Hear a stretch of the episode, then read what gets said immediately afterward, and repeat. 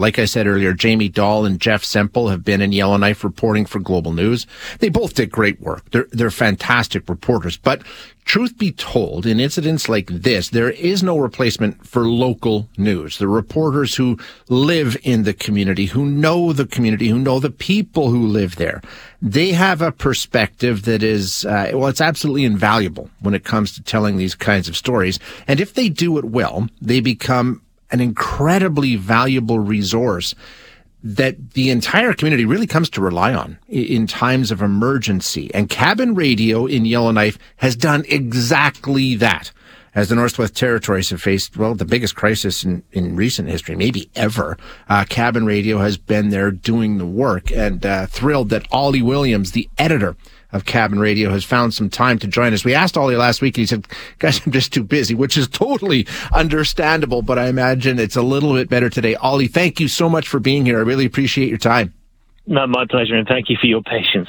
No, no problem at all. I knew you had more important things on the go. Um, we'll get to the fire in just a minute. First, though, I want to know uh, more about you because I'm an old media guy. I'm in awe of what you and your team have accomplished in the past week or so. So, first of all, tip of the hat, great, great work. Um, Tell us about Cabin Radio. Who are you?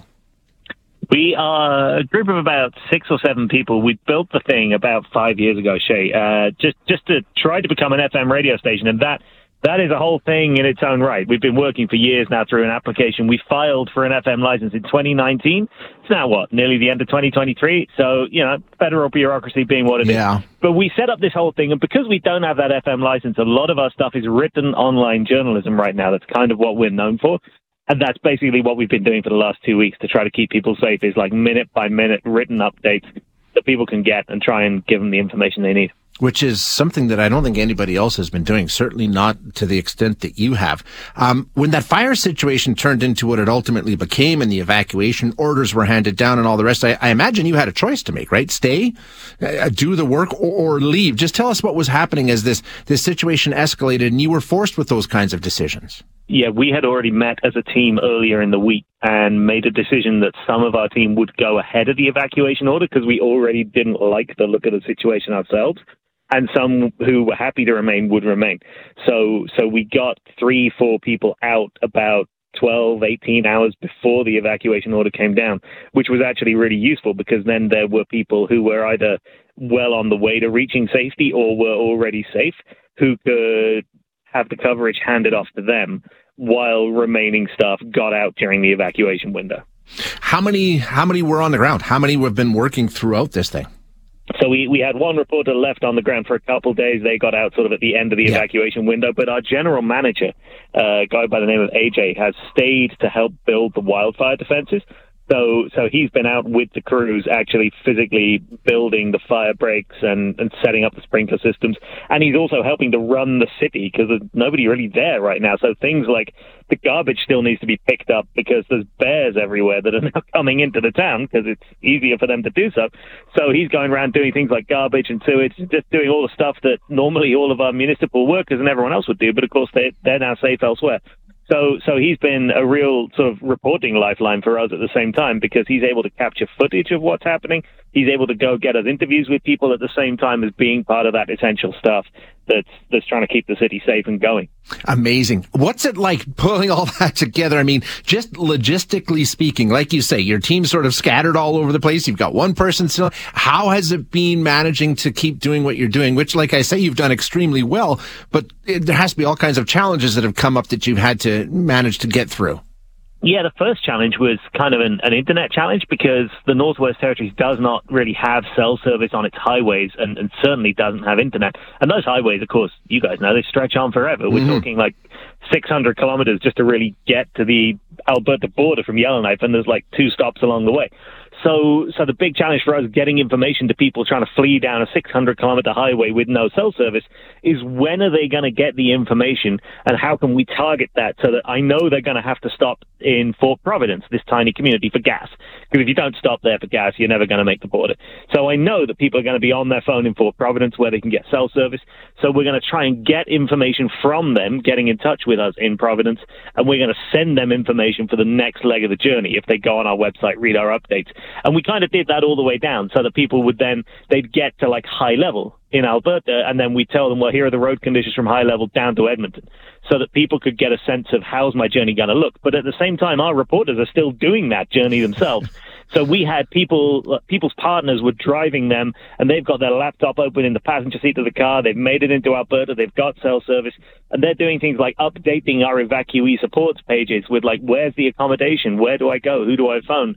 They're doing that from their cars while they're still driving to safety. And you know, I, my colleagues are heroes for doing that last week. We're only a small team, and there are some people who are just like 22, 23, just starting careers in journalism in their first jobs and they're having to like evacuate from Yellowknife to Alberta and still do their job from the passenger seat. It's amazing. It is. It really and truly is. What's the response been like, Ollie? I, I've heard a lot of good things anecdotally and secondhand and stuff, but in terms of response from the community, from the evacuees, what have you been hearing? The response has been amazing. I mean, not just in terms of like, you know, journalists, they keep an eye on how many clicks is sure, the story yeah. getting. And sure, we, we, we follow that stuff, but it, we don't really care about that right now. The response that has really meant the most to me is we still get dozens of questions sent in to us every day. And dozens is probably an underestimate of people saying, I don't know what to do in this situation. I'm worried about my accommodation or my medical situation. I can't get the answers I need. Can you guys help? We try to help every single one of those if we can. And each of those emails, when it comes in, usually has a line at the top or at the bottom that says, by the way, you guys, thank you so much for the coverage of the past week. You helped me get through this. And, and I really hope that, like I just said, my younger colleagues who are just starting out, I hope they read all of those and yeah. take those to heart because that's their work that that's is right. helping to get people through a crisis. And, and that means a huge amount. And, and, and, it sounds, you know, sort of self-serving and cliche, but literally that's why we we do this, right? I mean, that's sort we get in the information business to inform people. So you're right. When you get that kind of feedback, that makes all the difference. Yeah, it, it, it is really useful to be able to demonstrate to people who I know just worked crazy hours all last week.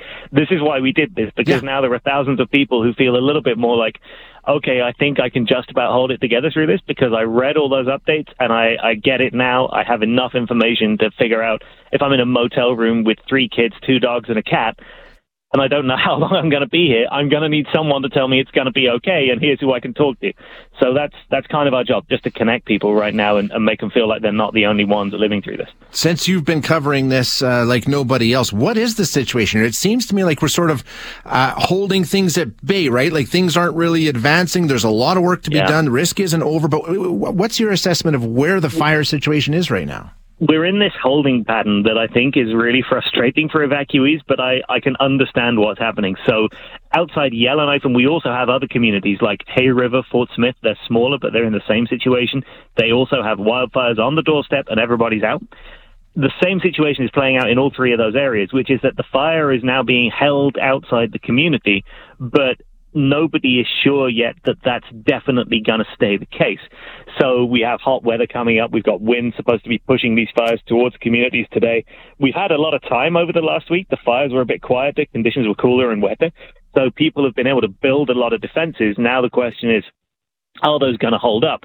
But the problem comes that every day the wildfire agency comes on the press conference or whatever and says, this is a really tough 24 hours coming up. And the evacuees, you can hear their hearts sink, being like, man, why is everything a tough 24 hours? And the answer is that these things are huge. You know, these things have burned 400,000 hectares. Yeah. I can't even imagine 400,000 hectares in my head, but it ain't small. And they're still going. There's like 40 kilometer fronts to some of these wildfires that fire crews have to figure out. And so the evacuees, it's tough for them because they're sitting there waiting day after day. They don't know how long they've got to keep this thing going. And figure out some new life somewhere. Every day they're being told, well, the fire hasn't come any closer, but we're still worried about it.